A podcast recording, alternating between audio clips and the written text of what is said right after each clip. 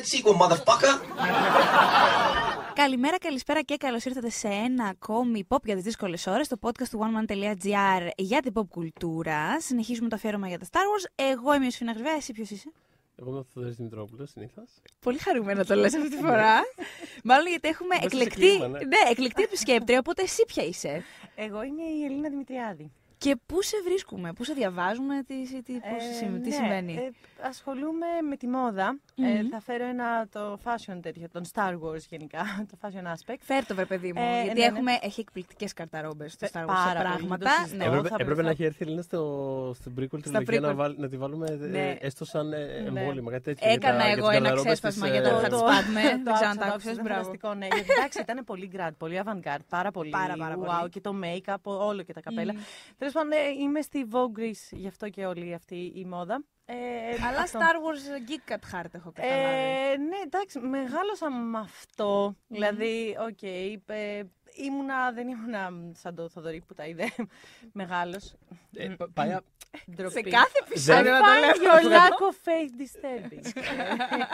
Μ' αρέσει γιατί δεν είναι πολύ ωραία με, το, με αυτό το storyline, ας πούμε, αυτής της ε, μινής σειράς που εγώ τα είδα μεγάλος και είμαι φάση, τα βλέπω okay, και, cool, και, ναι. και σήμερα θα πούμε και μετά που είχαμε την προβολή του καινούριου, δεν θα επεκταθούμε σε αυτό. Ναι, αλλά... ναι, δεν θα έχει spoilers, μόνο για την original τριλογία no και για ό,τι έχει προβληθεί ήδη γενικότερα, εντάξει? Απλά όχι... αυτό ότι ήταν πάρα πολύ, έβλεπες τα σημεία που κάπως ήταν φτιαγμένα για να σου έτσι, για να αγγίξουν την Ιωσηφίνα και την Ελίνα. Αυτές τις ευαίσθητες χορδές και εγώ μην σου φας και τα κοίταγα έτσι. Ωραία. Για, για, για πάμε λίγο τώρα. Για πάμε λίγο με την πλοκή.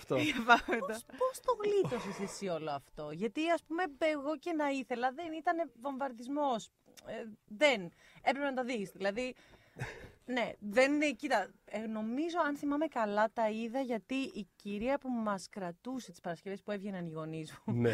Έτσι κάπως έγινε σαν Ελλάδα, συνέχισε ναι, ναι, ναι. Σποτή, εννοώ, ναι. Ε, είχε έναν γιο και κάποια στιγμή είχαμε πάει νομίζω Σάββατο στο σπίτι της και mm. ο γιος της ο Στράτος έβλεπε τα Star Wars και καθίσαμε και τα είδαμε μαζί του.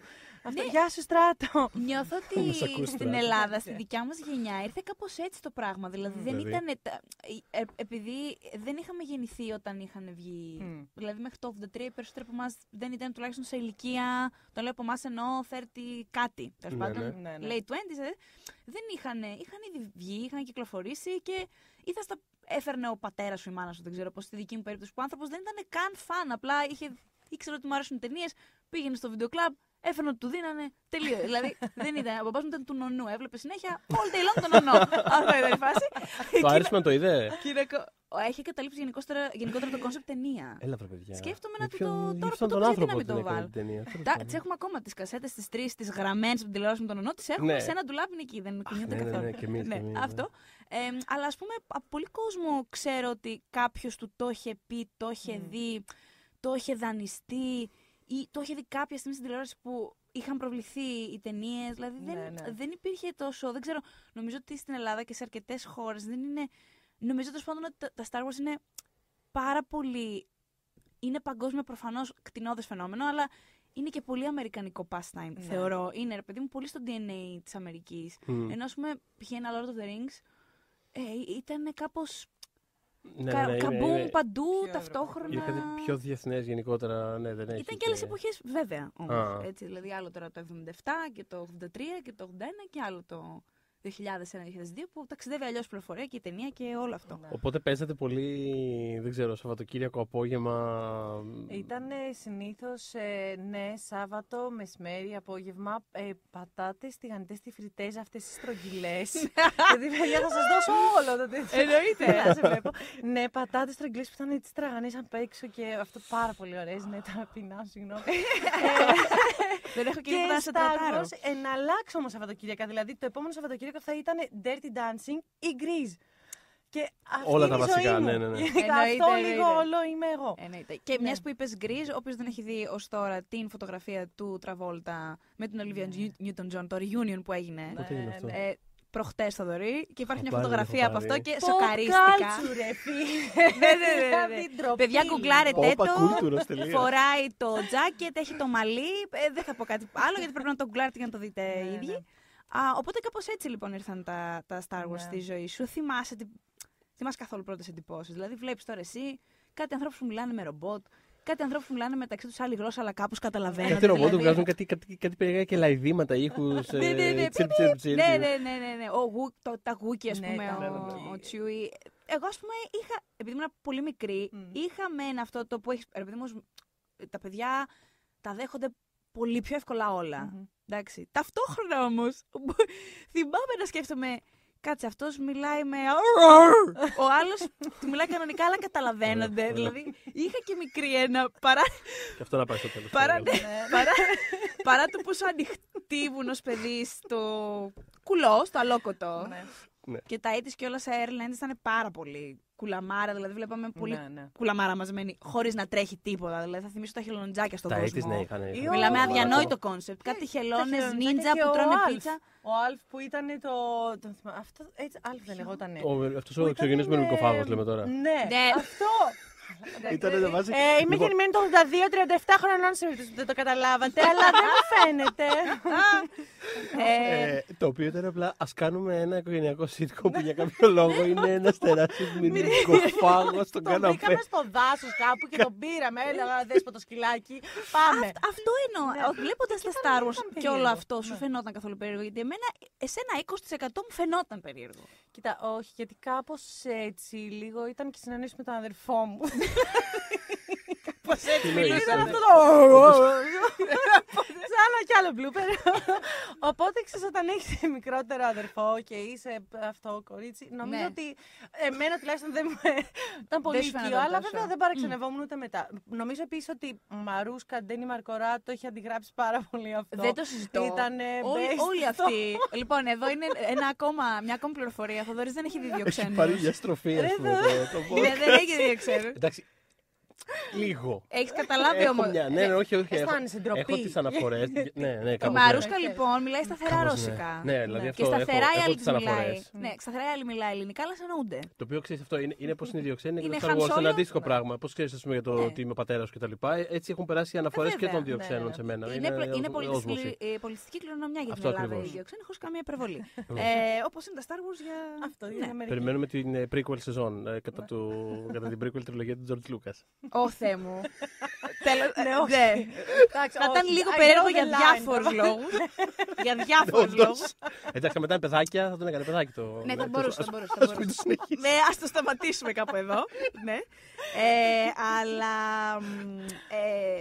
αυτό που συνειδητοποίησα βλέποντας ξανά όλα αυτά τα χρόνια, όχι μόνο τα δα πρόσφατα για να κάνουμε το podcast, τέλος πάντων για να τα έχω λίγο φρέσκα, αλλά και όσα χρόνια τα έχω ξαναδεί τα Star Wars, συνειδητοποιώ ότι εγώ μπορεί, ας πούμε, όλο αυτό το διαστημικό περιβάλλον με τον τρόπο που το παρουσιάζει η τριλογία, η πρώτη να, δεν μου ήταν κάτι τόσο ξένο mm. ε, όταν το έβλεπα, αλλά καταλαβαίνω γιατί είχαν πάθει τέτοιο κλακάζ όσοι το έδανε τα εβδομήντα επτά παιδιά. Ναι, είναι αδιανόητο τεχνολογικά, είναι, είναι παλαβό. Δηλαδή τώρα είναι, αστι... είναι πάρα πολύ αστείο. Δηλαδή έβλεπα και το... Το τελευταίο που είναι με τα. Θα μιλήσω πάρα πολύ επιστημονικά τώρα. Ναι, σαν την ταινία. Σαν θυμάμαι τις ορολογίες, τα έχω σημειώσει όμως. Α, στο Return of the Jedi. Που είναι το. Που κάνουν τη μάχη με τα. Αυτά που πετάνε. Ναι, ναι, ναι. Κατά μη σε νοιάζει καθόλου. Πάρα πολύ αστείο, πάρα πολύ γελίο. Αλλά τότε σου φαίνονταν. Ωα, δεν έχεις ξαναδεί, ρε παιδί μου, κάτι τέτοιο. Δηλαδή, ξέρω εγώ, ήταν. Το πιο wow που είχες δει ήταν βουγιουκλάκι. Που ήταν επίσης επιστημονική φαντασία το παίξιμό της κάποιες φορές. Ναι. Τώρα μου ήρθε κάπως βουγιουκλάκι να παίζει αμυντάλα στις προηγούμενες τριλογίες. Το σήκωνε πάρα πολύ. Όχι απλά θα μπορούσε. She would make it work για πλάκα. Ναι. Ε... Α, λοιπόν, διάβαζα τις... Δεν το ήξερα αυτό και σας ευχαριστώ γιατί έκανα έρευνα ναι. για αυτό το podcast και έμαθα διάφορα, ότι είχαν ναι. περάσει διάφοροι από οντισιόν και για τους ρόλους mm. του Χαν Σόλο, ας πούμε. Οπότε ε, ε, διάβασα ότι ήταν και ο Αλ Πατσίνο μια στιγμή. Ο Αλ Πατσίνο. Περίμενα πριν... να πεις το όνομά του. Έλεγα ναι, ναι. Αν, δεν το, αν δεν το έχει βρει. Οπότε καθόμουν και σκεφτόμουν πώς θα μπορούσε να έχει κάνει την οντισιόν και σκεφτόμουν. The eyes Chewbacca, they never lie. Εμένα το... το, το αγαπημένο μου τρίβια σε σχέση με το Han Solo και όλο αυτό το πώς ε, τον κάνανε κάθε και τα λοιπά είναι ότι ήταν, ξέρω εγώ, στο σπίτι του Κόπολα και φτιάχνε, του φτιάχνε μια πόρτα. Ναι, ναι, ήταν ξυλουργός. Γιατί ήταν ξυλουργός το πόρτα. Ναι, ήταν μετά το American Graffiti, νομίζω που ο άλλος ήταν τύπου που δεν θα ξάπαιξε ποτέ, να μην πάρει κανείς αυτό. Είχε ήδη συνεργαστεί με τον Λούκα. Γι' αυτό κιόλας και τα πράγματα κύλησαν εύκολα. Είχε ένα μικρό ρόλο στο American Graffiti και επειδή ήταν πάρα πολύ καλή φίλη ο Λούκας με τον Κόπολα και ήταν στο σπίτι του Κόπολα ο Λούκας. Και είχε πάει, του είχε ξεβιδωθεί μια πόρτα τέλος πάντων και είχε πει στο Φόρντο Κόπολα να σου πω έλα πέρασε, κάνω μια περασιά γιατί έχει αυτό. Και πήγε και ήταν απλά ο Λούκας και λέει α, να σου πω, μπράβο, θες να κάνεις μια τυσιόν. Το φανταστικό είναι ότι μπορείς... Αν είναι δυνατόν. Ε, μπορείς να δεις τον, τον Han Solo να έχει και ο ίδιος αυτό το origin story κάπως. Δηλαδή είναι συνεπές και με τον ίδιο. Θα μπορούσε και ο ίδιος να φτιάχνει μετεσέδες σε κάποια ε, τουαλετογωνία του διαστήματος, ξέρω εγώ, και απλά α, έτυχε να, ξε, πρέπει να ξεφύγει από κάποια άσχημη κατάσταση, σκιώδη.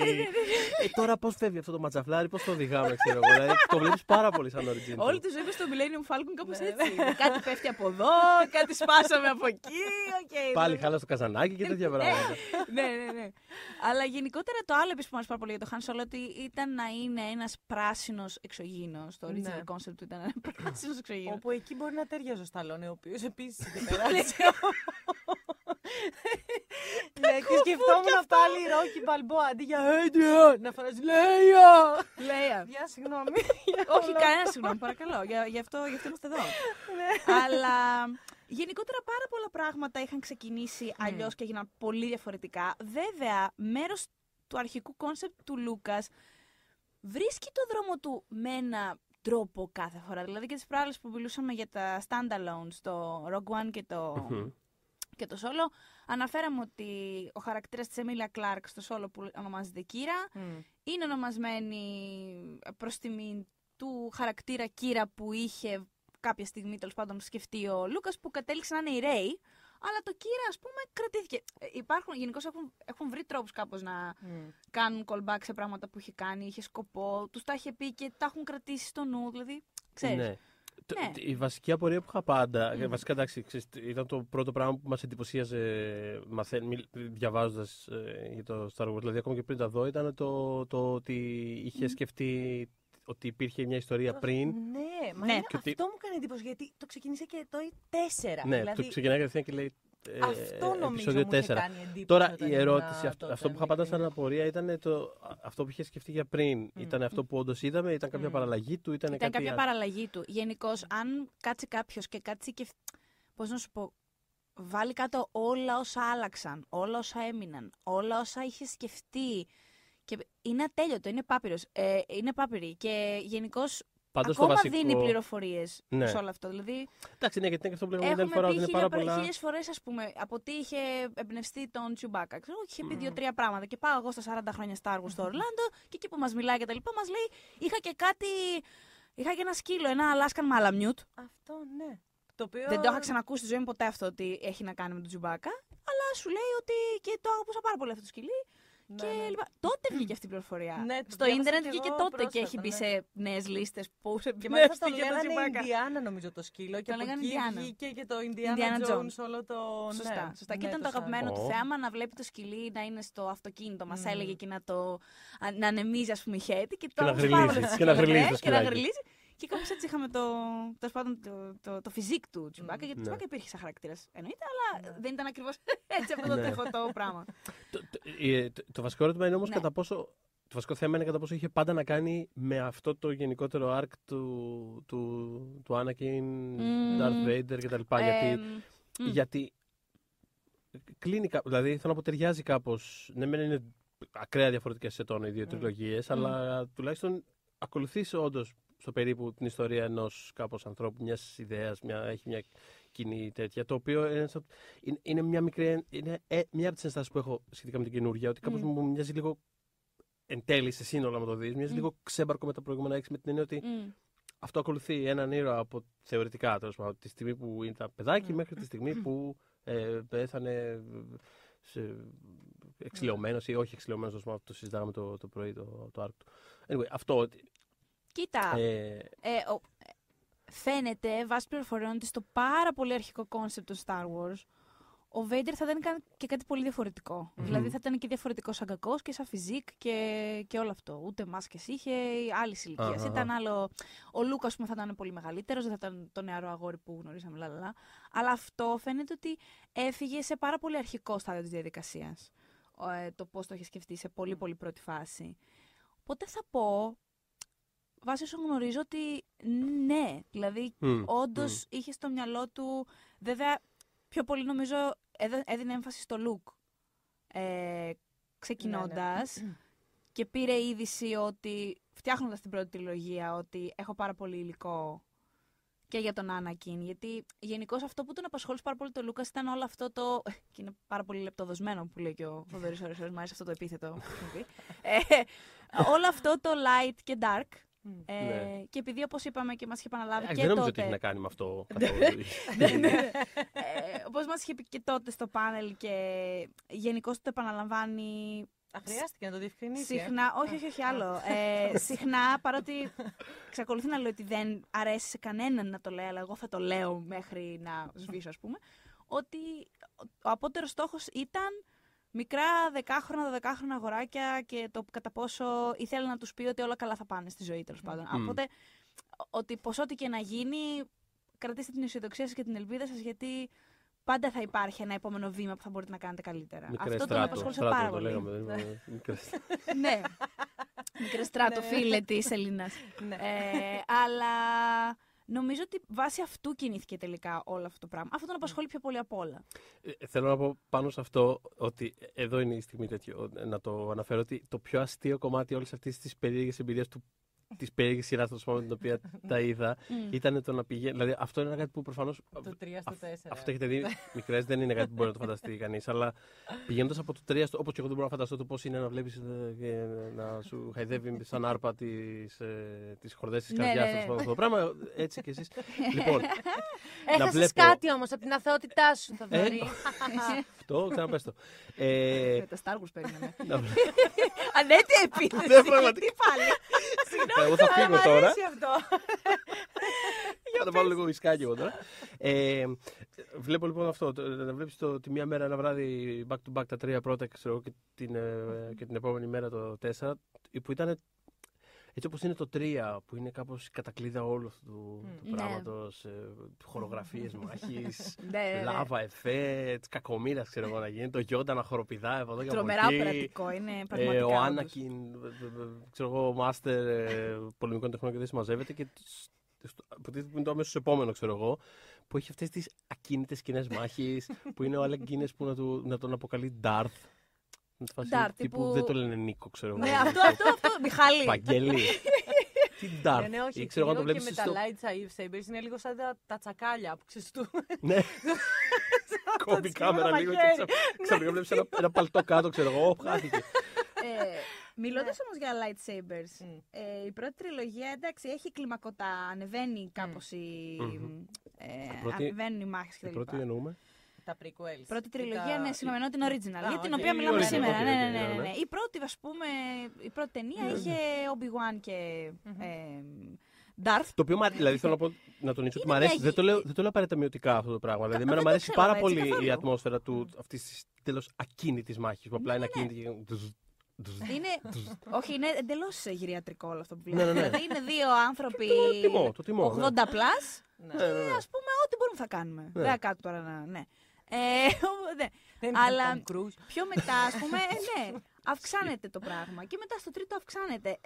Γενικώς η φάση με τα lightsabers σας αρέσει σε πάρα πολύ basic επίπεδο. Σας αρέσει. Εμένα μου αρέσει να βλέπω αυτό το λιζεράκι και κάνει πιου-πιου. Τρελαίνομαι. Και για μένα, ας πούμε, είναι ένας ήχος πολύ συνδεμένος με την παιδική μου ηλικία. Δεν ξέρω τι λέει αυτό. Αλλά ναι, ναι, συγγνώμη. Και να ακούσω αυτό το πράγμα. Και σκεφτόμουν, επειδή θυμήθηκα μετά ότι. Αυτό που λέγαμε ότι ήταν πάρα πολύ αμερικάνικο όλο αυτό το franchise, ε, υπήρχε τότε, όταν μεγάλωνα εγώ, late mm. ογδόντα, αρχές ενενήντα. Ε, υπήρχαν οι αμερικάνικες αγορές που λέγαμε, mm. που όμως μπορούσες να πας και σε σπίτια ανθρώπων που είχαν έρθει από την Αμερική ή που είχαν συγγενείς από Αμερική και πουλούσαν τι, διάφορα τι πράγματα. Αυτό δεν έχω ιδέα. Τρομερό, ε. Υπή, υπήρχε η second hand αμερικάνικη ναι. αγορά που μπορούσε να είναι υπαίθρια, ξέρω εγώ, κάποιο ναι, ναι. παζάρι κάτι. Και μπορούσες να πας και σε σπίτια. Η γιαγιά μου λοιπόν, επειδή είχε φίλους από την Αμερική που έρχονταν ή είχαν συγγενείς και αυτά, ναι. μας πήγαινε μερικές φορές, ξέρω εγώ, μία φορά το μήνα, σε σπίτια και μπορούσαμε να βρούμε παιχνίδια τα οποία δεν υπήρχαν κανονικά εδώ στην Ελλάδα. Και μία φορά είχα βρει, απίστευτο έτσι, παιδιά, είχα βρει τη μάσκα του Darth Vader, ναι. την οποία την άνοιγες και είχε μέσα ε, κυψέλες και αυτά κουτάκια με διάφορες φιγούρες από το Star Wars. Και είχε σχεδόν όλες τις φιγούρες.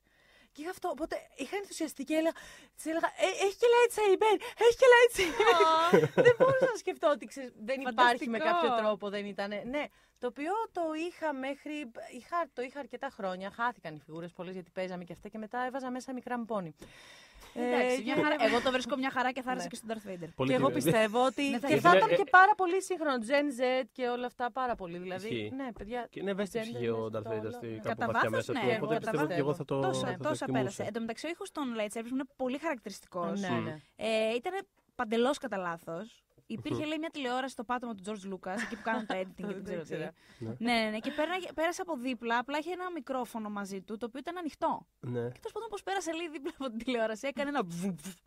Αντέδρασαν τα δύο μεταξύ τους και λέει, χμ, σαν να μ' αρέσει αυτός ο ήχος και τον ηχογράφησε. Και τον πήγε στους editors και ήταν σε φάση. Α, αυτό είναι ωραίο, είναι χαρακτηριστικό, δεν μοιάζει ακριβώς με κάτι άλλο. Εντελώς Αλέξανδρος Βουλγαρής. Εν τω μεταξύ, λέγοντας για Darth και όλα αυτά, θέλω να μου πείτε πώς σας. Ε, μάλλον επειδή δεν ήταν εξ αρχής, να ας πούμε που λέμε για πλάνα κτλ. Δεν ήταν εξ αρχής πλάνο να είναι μπαμπάς του Λουκ. Mm. Όταν λέω εξ αρχής, mm, εννοώ. Mm. Τις απαρχές που ναι, γραφόταν ναι, ναι. όλο αυτό. Το επεισόδιο τέσσερα το είχες σκεφτεί, να είναι μπαμπάς του Λουκ, δεν το είχες σκεφτεί. ε, Αυτό σαν εξέλιξη. Μπορείτε να φανταστείτε το Star Wars χωρίς αυτή την εξέλιξη? Όχι. Δεν μπορώ να, να μην υπάρχει ατάκα. Luke, I'm your father. Δεν, δεν ξέρω. Είχατε ε... σοκαριστεί. Ναι. Καλά, εσύ μάλλον όχι, φαντάζομαι, Θοδωρή, γιατί θα ήξερε το σπόρο. Δηλαδή. Είχε σοκαριστεί, εντάξει, δεν ήταν πρόβλημα. Εγώ τη σκηνή αυτή νομίζω την είχα δει στο Toy Story δύο, ξέρω εγώ. Ναι, δεν μπορείς να έχεις γλιτώσει από αυτό το reference. Με κανέναν τρόπο. Αλλά νομίζω ότι. Παραμένει δυνατή ένα... σκηνή όμως. Ναι. Δηλαδή. Είναι, είναι πολύ δυνατή ναι. σκηνή. Και τώρα που τα ξανά και πολύ σωματική, έβλεπα, δηλαδή ήταν. Εντάξει, ναι. οκ, okay, δεν έχεις την ίδια συγκίνηση στην διαγωνία, αλλά πάντα αυτοί οι ήρωες, δηλαδή. Οκ, okay, okay, όταν επέστρεψε ο Χαν Σόλο τώρα στην τελευταία συλλογή, ήμουν έκλαιγα. Έκλαιγα. Δηλαδή, κανονικά ναι. σου χτυπάει ρε παιδί μου. Πίσω πολύ νοσταλγικό, παιδικό, οικείο, ναι. όλο αυτό. Οπότε δεν μπορώ να το φανταστώ να είναι διαφορετικό. Πάντως και... αυτή η σκηνή yeah. είναι πάρα πολύ δυνατή ούτως ή άλλως. Δηλαδή, mm.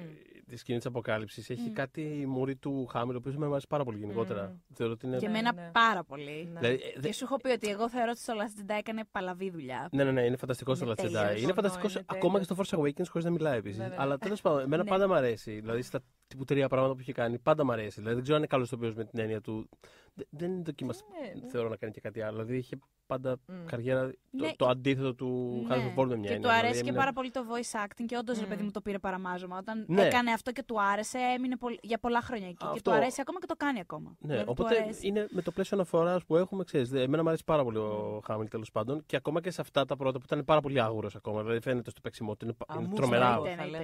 Αμούστακο. Αυτό, αυτό. Αμούστακο το πήραμε. Και τώρα με τα μούσια και την κελεμπία. Και το μακρύ μαλλί. Τώρα παίζει με την κελεμπία του, ας πούμε. Τώρα τσουμπάκα φάση. Περνάει τη φάση τσουμπάκα του.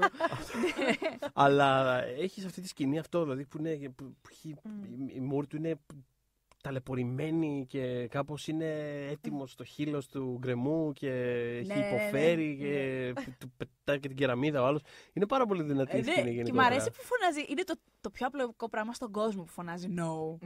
Τύπου that's not possible, λέει. Αλλά πραγματικά έχει δίκιο ο Θοδωρής. Φαίνεται στο πρόσωπό του μια... Είναι μεταξύ αγανάξης, απελπισίας και ειλικρινά όχι.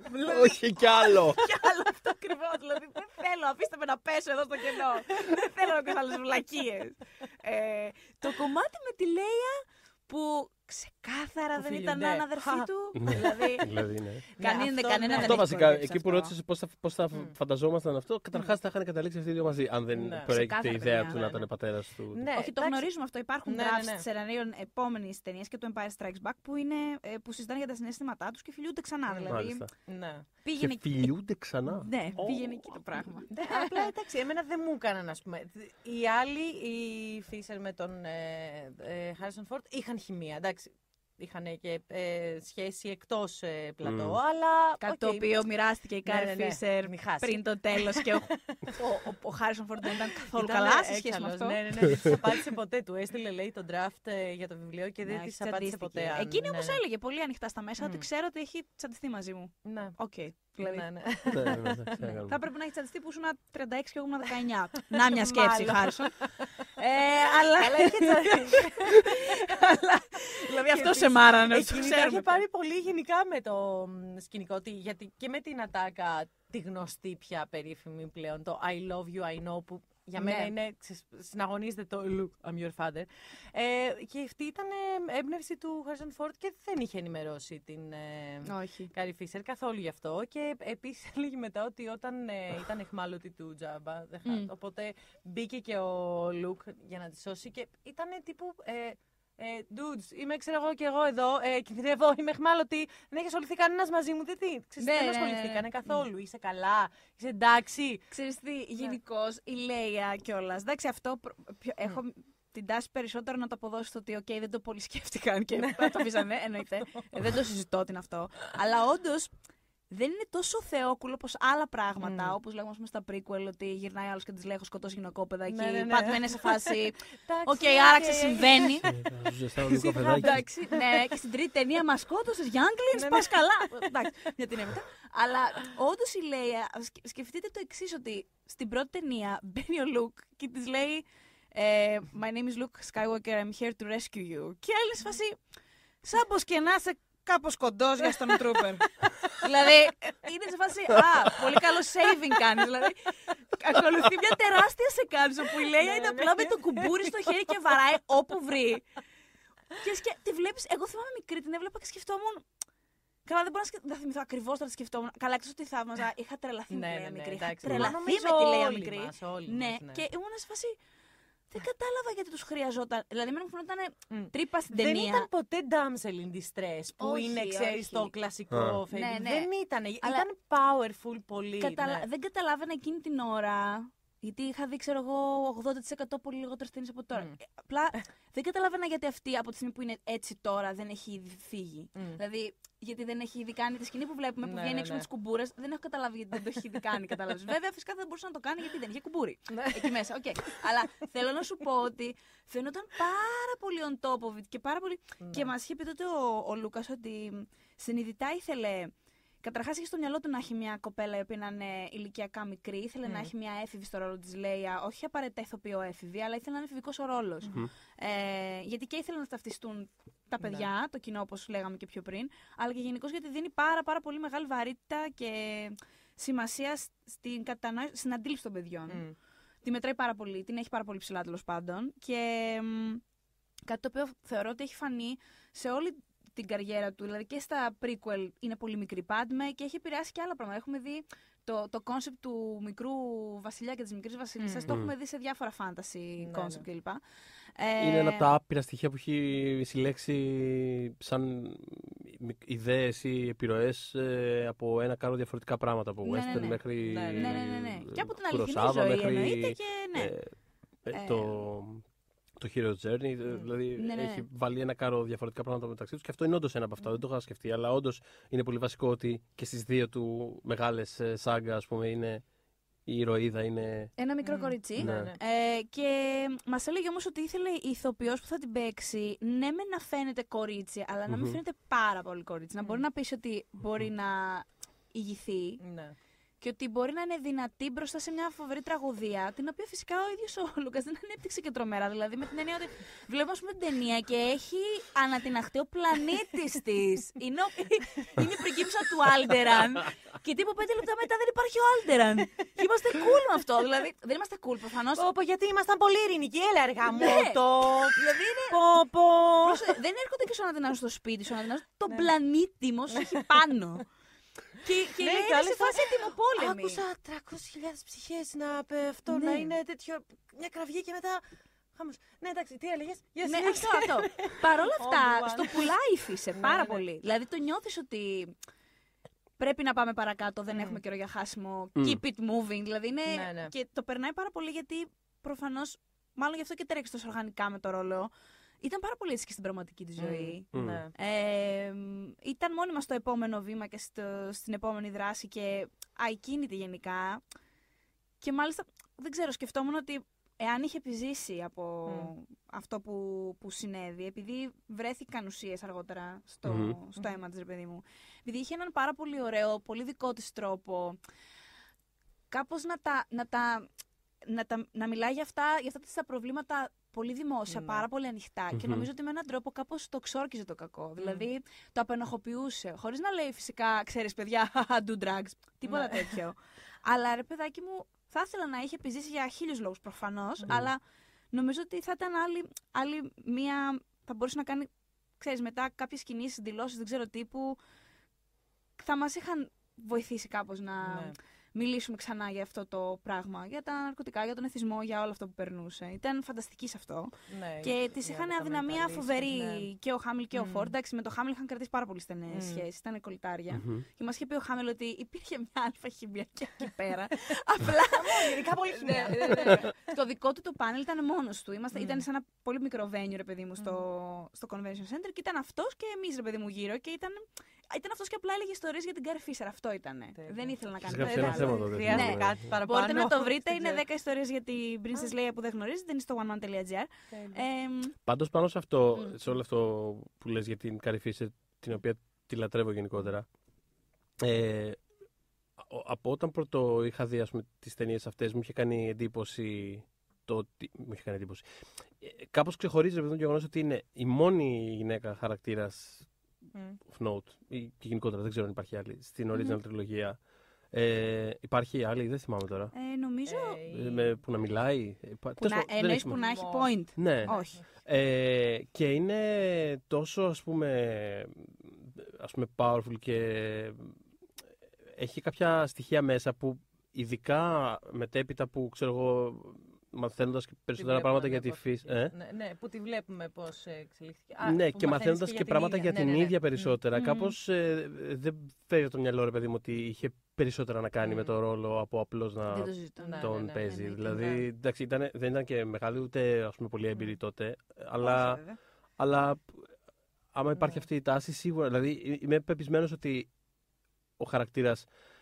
Επειδή όντως κάποια πράγματα που συζητήσατε τώρα είναι κάπως λειψά στο πώς έχει, έχει παρουσιαστεί, ναι. ειδικά στις πρώτες, ειδικά στα ναι, πρώτα στάδια. Κάπως, λέμε ανατρέφηκε πλανήτης, λέμε. Ναι, κάπως γεμίζει η ίδια τα κενά και ερμηνευτικά, αλλά είμαι σίγουρος ότι στην πορεία είχε πολύ να κάνει και με το... Δηλαδή δεν ήταν, παιδί μου, πιστεύω ότι δεν ήταν ποτέ, ας πούμε, ο Χάρισον Φόρντ που είναι σε φάση... Πραγματικά δεν με νοιάζει καθόλου. Ναι, δώστε μου να παίξω. Δεν με νοιάζει καθόλου. Δηλαδή, πείτε μου ότι έβλεπα τώρα τη συνέντευξή του και γέλαγα πάρα πολύ που το ρώταγαν πάλι για το αν πυροβόλησε πρώτος ο Γκριντ ή αυτό που ήταν σε φάση. Δεν με νοιάζει. I don't care. Δεν με νοιάζει καθόλου. Ένα πράγμα τον ένοιαζε πάρα πολύ και του βγήκε. Ήθελε πολύ να πεθάνει ο Χάν. Το ήθελε πάρα πολύ. Ήταν μάλιστα το αρχικό πλάνο για την τρίτη ταινία. Δηλαδή, πριν να το θέλει και αυτός τόσο πολύ. Το είχε σκεφτεί ο Λούκας ήδη να τελειώσει έτσι. Ε, αλλά ο Λούκας ήταν σε φάση, ξέρεις κάτι, τελευταία ταινία, φά, κοιτάς το, θα ζήσεις. Κρίμα είναι. Και του είχε μείνει, του είχε μείνει καημός. Ναι. Οπότε όταν ε, πέθανε στο The Force Awakens, μιλάμε, είχαμε πανηγύρια. Γιορτή. Γιορτή. Και ένα χρόνο μετά που είχα πάει εγώ στο, στα σαράντα χρόνια, δε, έλαμπε. Δηλαδή, έλαμπε. Στα σαράντα του Χάν. Όχι, Παναγία. ε, το επανέλαβε, παιδιά, δύο-τρεις φορές. Δεν ξέρω, είναι, online, είναι στο YouTube τέλος πάντων η, όλο αυτό το πάνελ. Ε, βέβαια δεν ξέρω από πότε γράφανε. Πάντως το νόημα είναι ότι δύο-τρεις φορές μας το είπε ότι ήθελα πάρα πολύ να πεθάνω και τι καλά μου πέθανα, ψόψα, yes.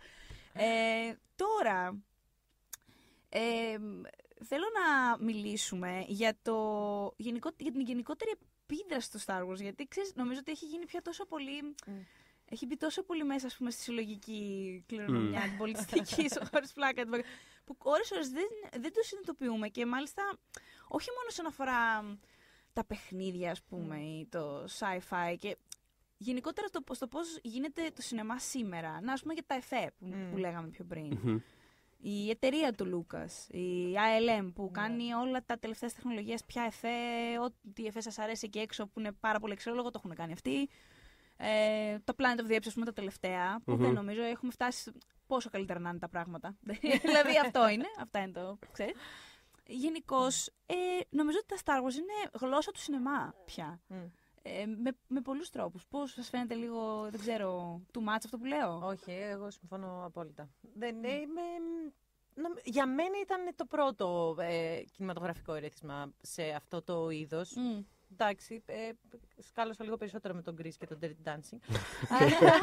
ε, αλλά ήταν, ταινιάρες, ήταν, δίκαιο. Ναι, ναι, ναι. Αλλά ήταν η πρώτη μου επαφή με αυτό. Δηλαδή δεν, δεν μπορώ να σκεφτώ sci-fi ή εφέ χωρίς να μου έρθει αυτό, όσο και αν μου φαίνεται αστεία τώρα. Δηλαδή... Προσπαθώ να αποφασίσω όλα αυτά τα χρόνια αν... Mm. αν μάλλον... Συζητάγαμε και τις προάλλες για το πόσο ο Λούκας δεν αφήνει τις ταινίες ήσυχες και όλο τις πειράζει κτλ. No, δεν έχω αποφασίσει να τις κάνει χειρότερες ή καλύτερες τέλος πάντων. έχω, Γιατί έχω πάντα έχω soft spot για τα, για τα πρακτικά εφέ. Δηλαδή, ακόμα και αστεία να μου φαίνονται έχουν mm. κάτι timeless. Δηλαδή, κάπως. Πώς να το πω, όταν, όταν περάσουν. Mm. Είναι για πάντα αυτό που είναι. Mm. Δηλαδή, όπως ναι, ναι, ναι. σου φαίνονται δέκα χρόνια μετά, σου φαίνονται και τριακόσια χρόνια μετά. Δηλαδή, ναι. είναι το ίδιο, είναι σαν να βλέπεις τα Muppets. Και το Star Wars ναι, ναι. πήρε, και, πήρε και Oscar για τα εφέ. Ναι, ναι. Ε, πολύ δίκαιο Oscar. Θεέ μου, δηλαδή. Okay. Αλλά αυτό το πράγμα ενώ, ας πούμε, από τη μία ηθικά δηλαδή, με τσαντίζει κάπως. Δηλαδή, πραγματικά το έκανες. Τελ, τελείωσε. Αυτό, αυτό είναι. Πειραματίζουμε κάτι άλλο. Mm. Απ' την άλλη, έχει και αυτό το. το, το πώς λένε, το, αυτή την τάση του. Δηλαδή, η άι ελ εμ δεν συμβαίνει χωρίς. Αυτό το πράγμα, χωρίς να. Ναι, δηλαδή αυτή τη, αυτή τη διάθεσή του για συνέχεια να προσπαθεί, να πειράζει, να κοιτάει να δει το που πάει η φάση. Mm. Ακόμα και, τα, και την prequel τριλογία που συζητάγαμε, mm-hmm. η, η μεσαία ταινία είναι, όλη, είναι όλο, όλο ένα ψεύτικο πράγμα. Δεν υπάρχει τίποτα αληθινό σε αυτή την ταινία, είναι όλο ψηφιακό. Mm. Χρόνια πριν αυτό το πράγμα ήταν δυνατόν να συμβεί και να μην θες να φας τα μάτια σου. Ναι, ναι, ναι. ναι. Όλα αυτά καταλήγουν σε κάτι που έχει ενδιαφέρον. Οπότε σίγουρα, ας πούμε, όσον αφορά την τεχνολογία, ε, όσον αφορά κάποια. Στοιχεία της γλώσσας του σινεμά, όπως είπατε, ε, όσον αφορά αυτό το κομμάτι, σίγουρα ε, έχει mm. δώσει πολλά πράγματα. Αλλά και, νομίζω ότι και αφηγηματικά, παρότι είναι πολύ απλοϊκό αυτό το πράγμα που, που έχει κάνει, είναι ένα παραμύθι. Δηλαδή, mm. ναι, ναι, ναι. Είναι ένα φουλ, ένα παραμυθάκι. Είναι, είναι με ένα σηκώδη που πάει να σας μια πριγκίψα. Ναι, και, και ξετυλίγεται όλο αυτό και γίνεται έτσι ένα space opera οικογενειακό για τους Skywalkers. Αυτό, ένα space opera που είναι αυτό, το καλό και το κακό, μαύρο, άσπρο. Βάζουμε και ένα, μια σαφή μαγεία, ξέρω εγώ, όπου χρειάζεται μια βοήθεια που mm-hmm. δεν mm-hmm. είναι κάτι. Ναι, ναι, ναι. Δύναμη. Να, sure, okay, δύναμη. Συγγνώμη. Αλλά... Ε, ας πούμε και το, ακό, ακόμα και το αρκ αυτών των τριών ταινιών, ο τρόπος που πηγαίνουν είναι κάτι το οποίο το έχουν, δηλαδή δεν έχει σταματήσει να κοπιάρεται για δεκαετίες μετά. Ναι. Δηλαδή ναι, δεν τυχαίο ναι, ναι. ότι, δεν τυχαίο ότι, επειδή αναφέρεται και το, και το πλανήτη των πυθίκων τώρα, mm. δεν τυχαίο ότι και σε αυτή τη, ας πούμε, την τριλογία η μεσαία ταινία που είναι η καλύτερη, η πιο σκοτεινή κτλ. Είναι πάντα το...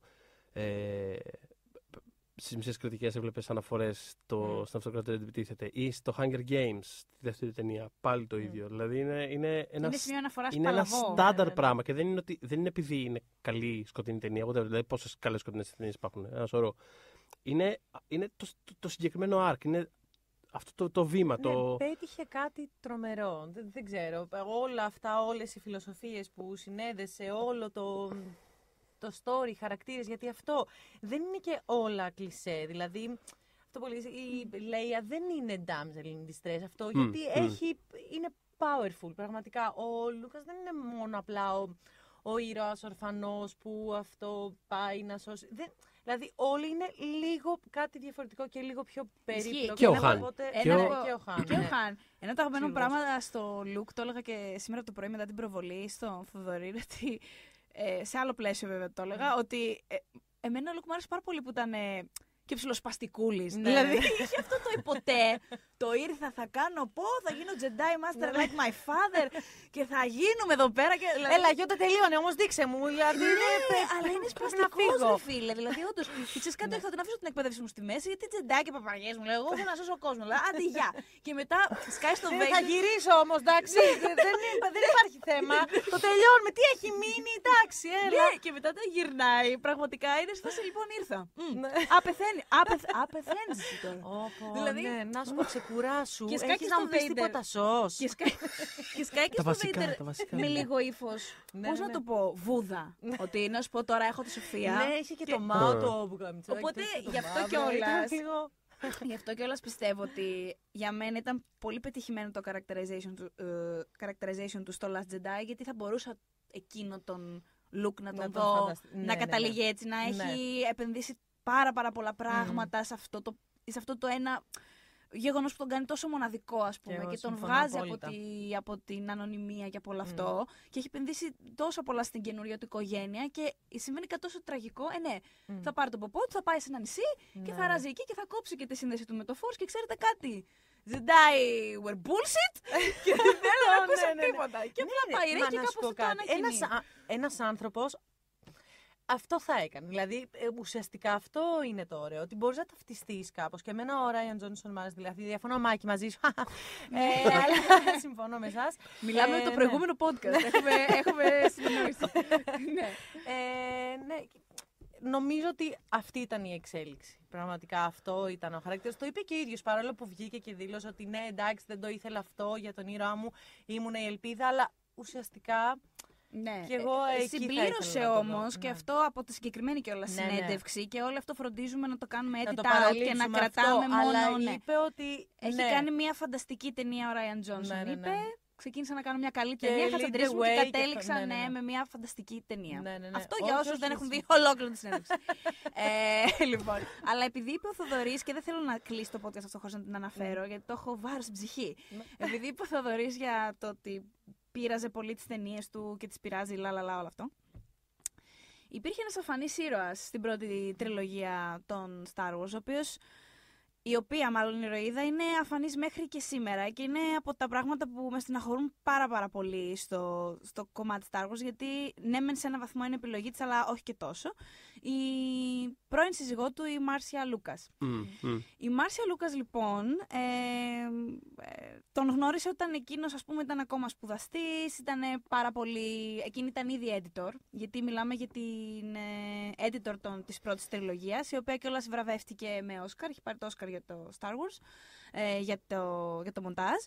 Ε, Πιστεύεις θα τον ε, έτσουξε καθόλου που το Όσκαρ της... Ε, μπορεί, μπορεί. Όσκαρ και όλα αυτά τον... Μπορεί, ναι, ειρωνικά ρωτάω, προφανώς και το... ναι, ναι, ναι, ναι. Κοίτα, θα σου πω, ε, υπάρχουν... Ε, ε, ό,τι πληροφορίες ξέρουμε για αυτό το ζευγάρι και για, τέλος πάντων, την κατάληξη έρχεται μέσα από κάποιους κοινούς τους φίλους. Βλέπε Κόπολα, βλέπε Spielberg, λαλαλα.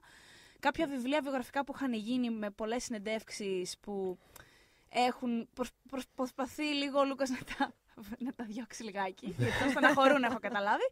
Ε, δίνει τρομερά σπάνια συνεντεύξεις η ίδια η Μάρσια Λούκας, έχει αποσυρθεί πάρα, πάρα πάρα πολλά χρόνια από το μοντάζ. Ε, και νομίζω η μοναδική on camera συνέντευξη που έχει δώσει, μπορείτε να την ψάξετε, είναι για τα σαράντα χρόνια της άι ελ εμ, το δύο χιλιάδες δεκαεπτά που είχαν κάνει μια συγκέντρωση. Και υπάρχει ένα εννιά λεπτό βίντεο της στο Vimeo συγκεκριμένα, mm. όπου λέει κάποια πράγματα για, για τις ταινίες και την εμπειρία της κτλ. Ε, γνωρίστηκαν λοιπόν, αυτός ήταν τέλος πάντων πάρα πολύ, ένας πάρα πολύ μαζεμένος τύπος. Αρκετά διαφορετικός από τους κολλητούς του τότε, βλέπε Spielberg, κάτι De Palma, κάτι Coppola και τέτοια. αυτή, στις, αυτή ήταν διαφορετική, ας πούμε, ήταν λίγο πιο... Ε, extrovert και όλα αυτά. Είχε ε, ανέλθει στο κομμάτι του μοντάζ κάπως τυχαία. Είχε βρει, είχε, τέλος πάντων, την είχαν προσλάβει σε μια βιβλιοθήκη όπου έπρεπε να. Τέλος πάντων, είχε αρχεία από ταινίες και χρειάζονταν κάποια αρχεία που και που και κοβέραβε. Τον άρχισε να της αρέσει το μοντάζ.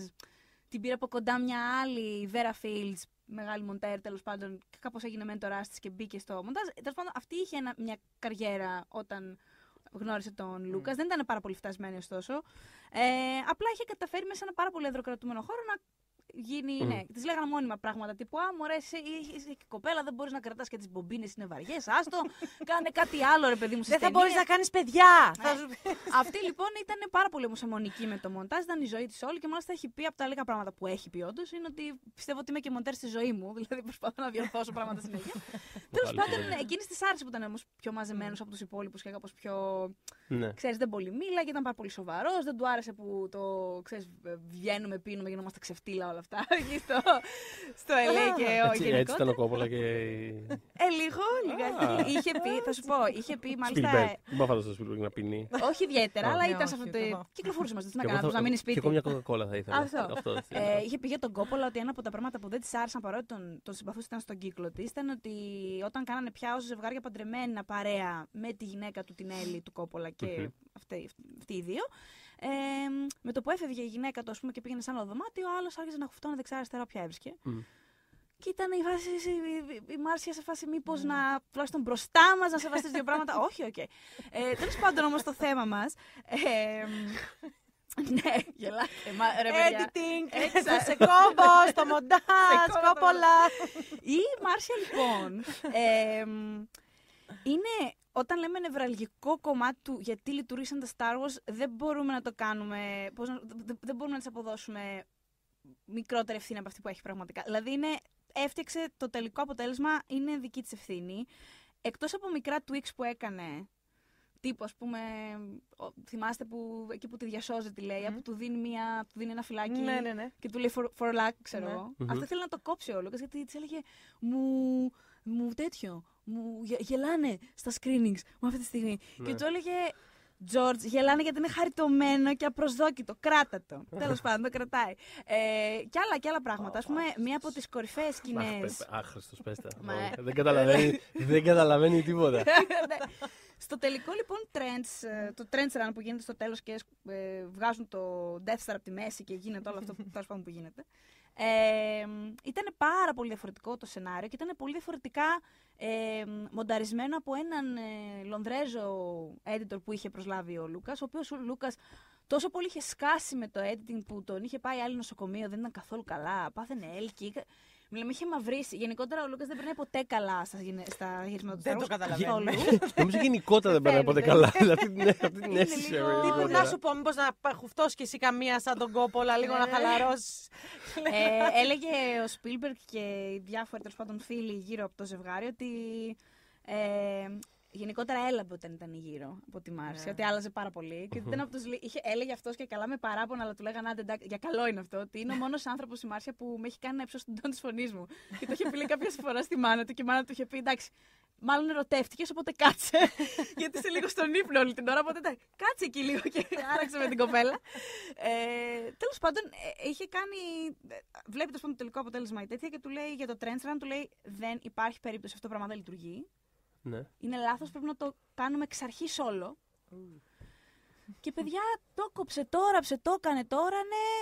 Ε, του είχε πει κιόλας ότι εάν στο σημείο που βγαίνει ο Han Solo με το Millennium Falcon mm. ε, δεν χειροκροτήσει ο κόσμος, απλά η σκηνή αυτή δεν λειτουργεί. Mm. Δεν έχουμε κάνει κάτι πάρα πολύ λάθος. Ε, εκείνος είχε αντιρρήσεις, όμως παρά τις αντιρρήσεις του καταλάβαινε ότι αυτή έχει δίκιο. Έχω καταλάβει διαβάζοντας για αυτούς ότι αυτός καταλαβαίνει σχεδόν πάντα ότι αυτή έχει δίκιο. Οπότε τις πέρναγε, ας πούμε. Απλά έπρεπε να βγάλει τη χολή. Δεν ήθελε να το κάνει αμαχητή. Ναι, όχι, μπράβο, αυτό. Α, επίσης πολύ βασικό ήταν αυτή που του είπε σκότωσε τον Obi-Wan. Γιατί πρέπει να έχει stakes ταινία, πρέπει να έχει πραγματικούς κινδύνους. Αυτός είναι ο μέντορας, πρέπει να πεθάνει. Του φάνηκε αδιανόητο αυτό το πράγμα. Και του είπε σκότωσε τον Φάντονα και θα με θυμηθείς. Και πράγματι είναι πάρα πολύ χαρακτηριστική σκηνή σε όλη την τριλογία αυτή. Νιώθω ότι ο Λούκας είχε πολλά. Καλά, έχει, έχουμε ανθρώπους. Ναι. Ανέτειο, ανέτειο να σκότωσε.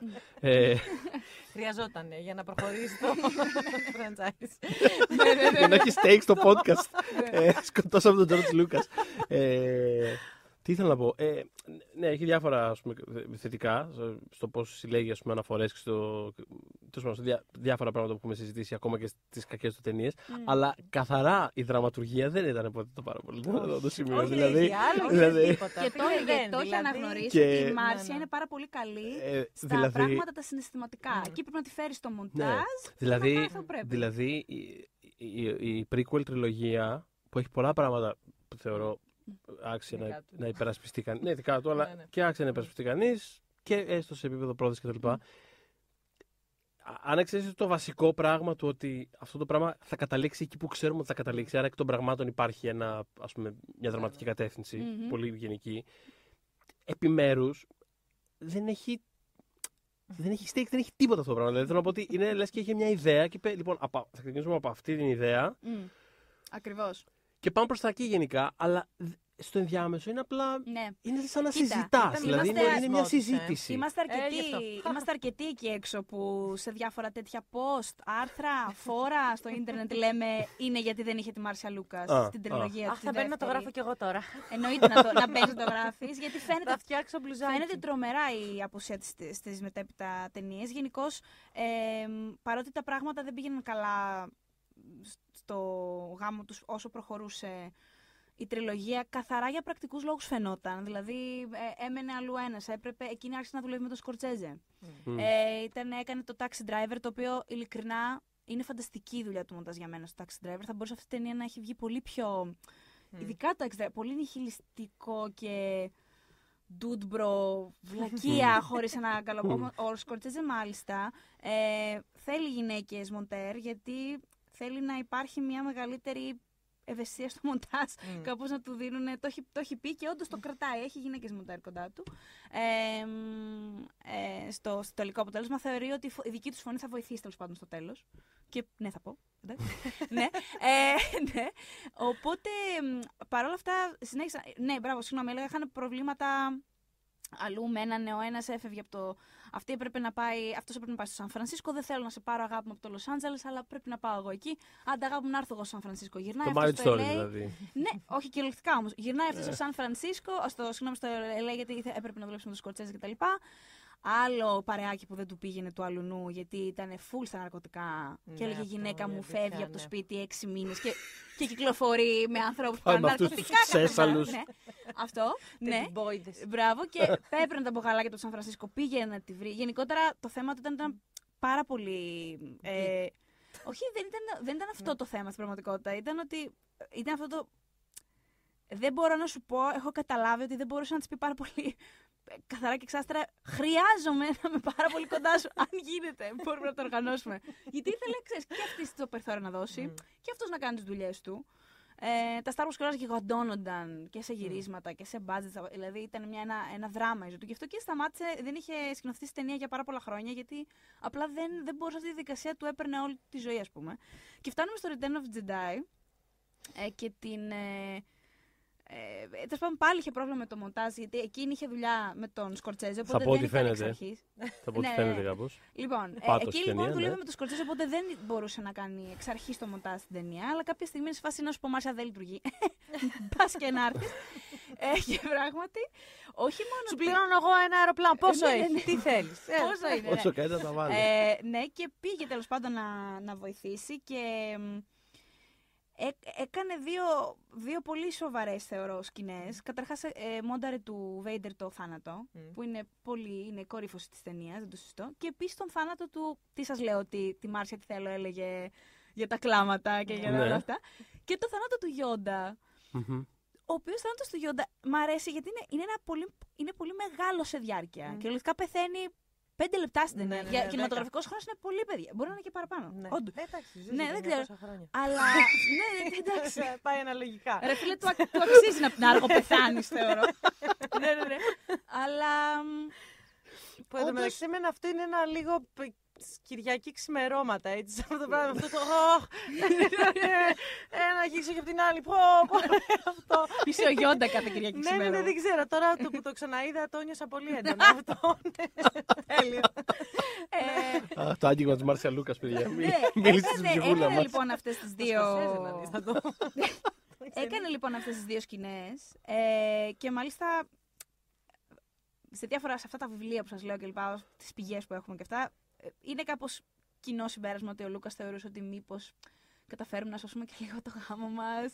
Μέσα από αυτή τη συνεργασία στο Return of the Jedi, ο Γλυκούλης, έλα ρε φίλε. Έλα, είναι λίγο cute. Και μάλιστα, είχε δώσει σε ένα από αυτά τα βιβλία, μάλιστα, είχε δώσει την άδεια να γίνει το βιβλίο, θα θυμηθώ και τον τίτλο του, γιατί θεωρούσε ότι ίσως, παρότι γενικώς είναι, δεν ξέρω αν το έχετε καταλάβει, είναι πάρα πολύ κλειστός άνθρωπος του George Lucas, ε, θεωρούσε ότι ίσως ε, εάν γίνει ένα, αυτό, ένα βιογραφικό βιβλίο όπου θα γράφουν πώς γνωριστήκαμε και τις πρώτες μέρες της αγάπης μας και όλα αυτά. Είναι τελείως το μάτι, είναι η αρχή, ε. Ναι, ναι. Ε, ναι. Αυτό που αγαπώ ίσως... στη Μάρσια είναι ότι... Ναι, ίσως ε, μπορέσει να...